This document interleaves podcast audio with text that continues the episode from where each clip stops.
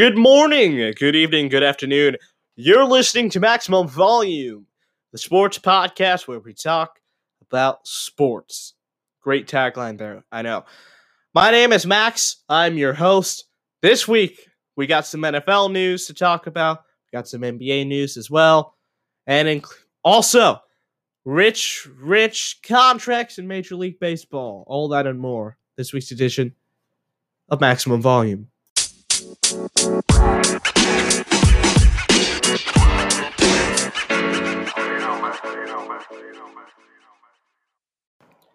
Raymond James Stadium, the home stadium of the Tampa Bay Buccaneers, hosted Super Bowl 55, where the Tampa Bay Buccaneers went to their home stadium and absolutely demolished the Kansas City Chiefs. Your final score there 33 to 9.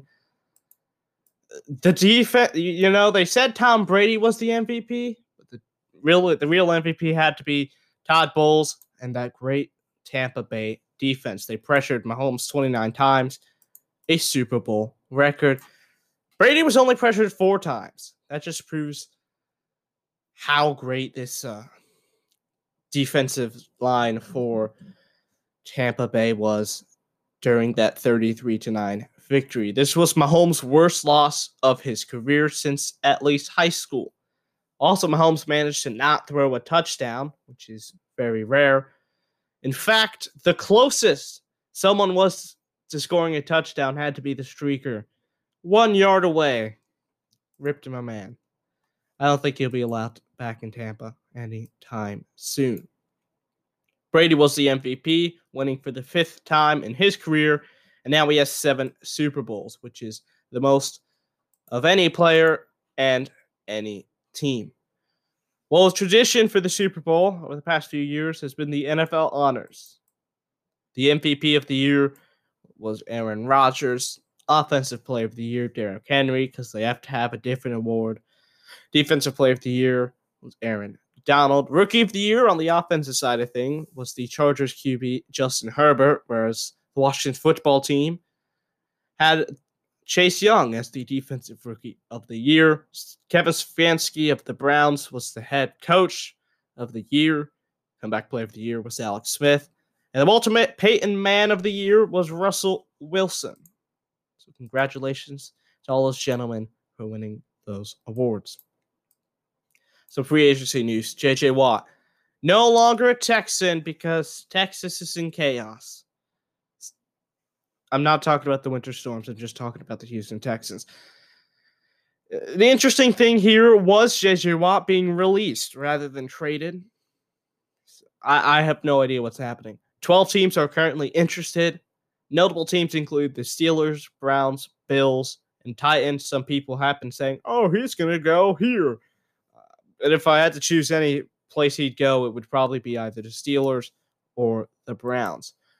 Well, for the Colts, who knows how he this man will do? Carson Wentz is their new quarterback.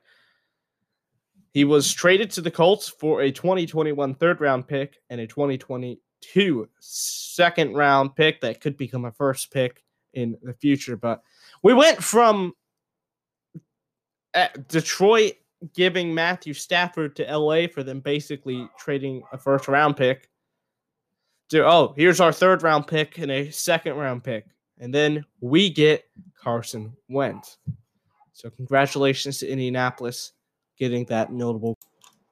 We are about three weeks away from NCAA basketball conference tournaments.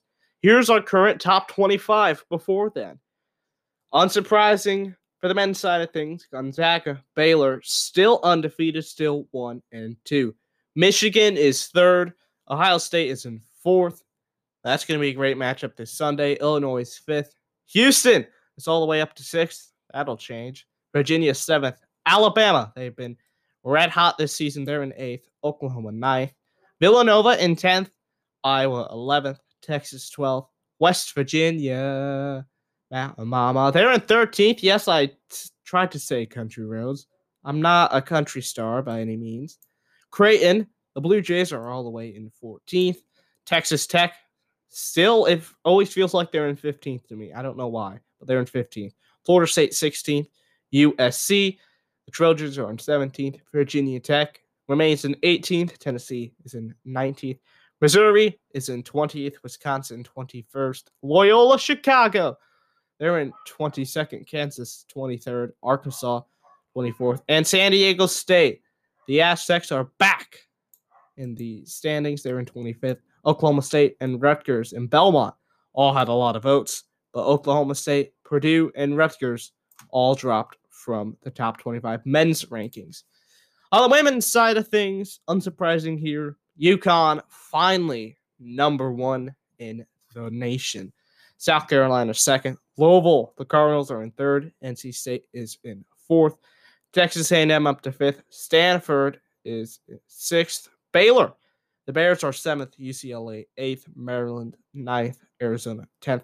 Michigan, the Lady Wolverines is what I'm going to call them, though that's probably not their official term. They're in 11th. South Florida up to 12th. Oregon 13th. Lucky number 13, by the way, for the Sabrina Ionescu less Oregon Ducks. IU is in 14th. Ohio State 15th. Gonzaga is in 16th. This women's Kentucky team, man, they are very good. They're in 17th. Arkansas 18th. DePaul in West Virginia tied in 19th. Tennessee 21st, Georgia 22nd, South Dakota State up to 23rd, Northwestern 24th, Missouri State 25th. Rutgers and Stephen F. Austin and Oklahoma State all having some votes to be in the top 25. Now, you've heard me sometimes be like, well, that won't be here forever. We've had some NCAA top 25 games. Here are some results you need to know. On Saturday, the 13th, number 19 ranked Creighton at the time. They beat number 5 Villanova. That shot Creighton up and shot Villanova down in the standings. We also had unranked Arkansas beat number 10 Missouri. That dropped Missouri 10 spots down, made Arkansas get up to 24th now. Then on Tuesday, the 16th, Georgia, the Bulldogs beat number 20 ranked Missouri. It seems like back to back ranked opponents for Missouri. They have lost, so what does this mean? Bye bye, Missouri. You're no longer going to be in the top 25. And then Wichita State, unranked, but should be ranked. They beat number six, Houston, on Thursday, the 18th. These are all men's scores. Women's side of things, they haven't had a lot of really big upsets. We have had the number two ranked UConn Huskies, however, beat the number one ranked South Carolina.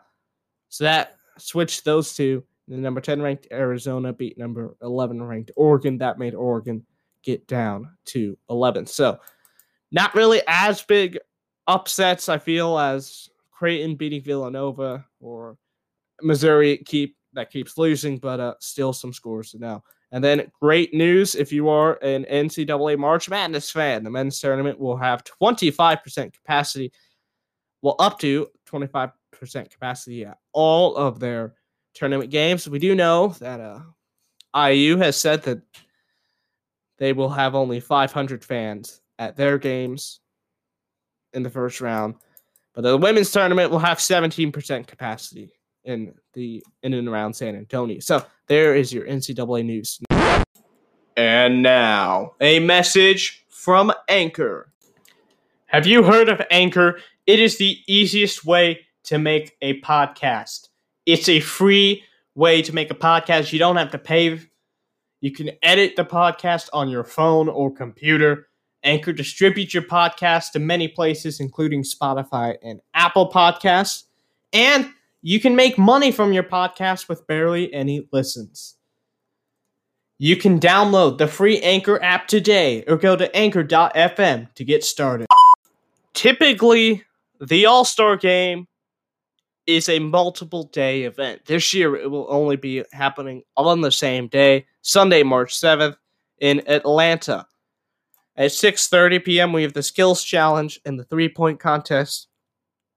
Pre-game, the All-Star game starts at 8 and then at halftime we will have a dunk contest and this has been interesting. These guys, it seems at least for a while, the big names really did not want to have an All-Star game.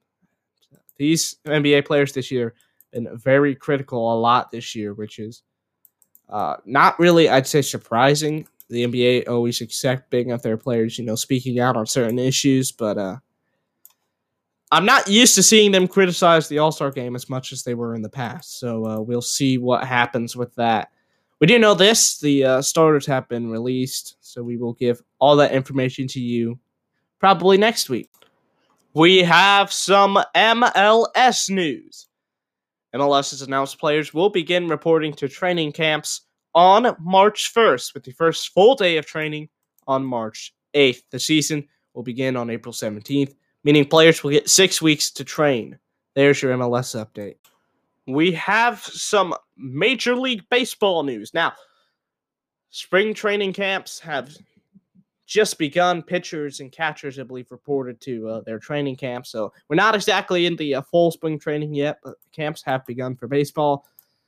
And so have contracts that are huge and 14 years long because Fernando Tatis Jr., someone who I feel the Major League Baseball is trying to eventually have as their face. We saw he's on the show. Uh, by the way, I heard this. This is not my words. This came from, if I'm not mistaken, someone from uh, Le show, but uh, I agree with them. They are trying to push Fernando Tatis Jr. as the face of Major League Baseball. The Padres have now given him a 14 year, $340 million contract extension. Huge, huge. That is the third largest baseball contract in history. Only behind Mookie Betts in his 12th year, $365 million extension with the World Series champion Dodgers, and Mike Trout's 12 year, $430 million extension with the Angels. So, Fernando, keep getting them. Ch- Ding, ding, ding, ding, ding. It's time for the combat news of the week. Jon Jones has announced that he will fight the winner of the Stipe Miocic versus Francis Ngannou UFC 260 fight. This is according to Dana White in his interview with TMZ Sports. This will be Jon Jones's first ever heavyweight fight. Boy, oh boy, that will be a fun one to see in the future. Well, Kamaru Usman defeated Gilbert Burns in the third round by TKO to retain his welterweight belt this weekend at, I believe it was UFC 258. Kamaru has now won 13 fights in a row, and he's tied six other fighters in UFC history to have 13 wins in a row. His last fight, by the way, was against Jorge Masvidal on a six-day notice. And he actually called out, I believe, Jorge after the fight. So his next fight, I can almost guarantee you, will be against Jorge Masvidal. So there's your combat news of the week. Here is this week's game of the week. I referenced this earlier, but Michigan taking on Ohio State, the number three team at the number four team in the nation. That game is at 1 p.m. on your local CBS. That is this week's game of the week, and we are now officially done with this week's edition of Maximum Volume. Hey guys, I need you to stay safe in whatever way you can. It's, been almost a rough year. It's been about a year since we've uh, started this endeavor called Maximum Volume. Thank each and every single one of you for taking time out of your day to listen to this podcast. And we'd like you to support this podcast in all the ways you can. So, add me on Twitter at MaxG Sports. You can email the show, maximum volume podcast at gmail.com. Leave voice message via Anchor to be on the show. You can follow Maximum Volume on Anchor, Apple Podcasts, Google Podcasts, Good Pods, Bullhorn FM, Breaker, Radio Public, Spotify, Pocket Cast, or wherever you find your podcasts, specifically this podcast at. So, Max, thank you for listening.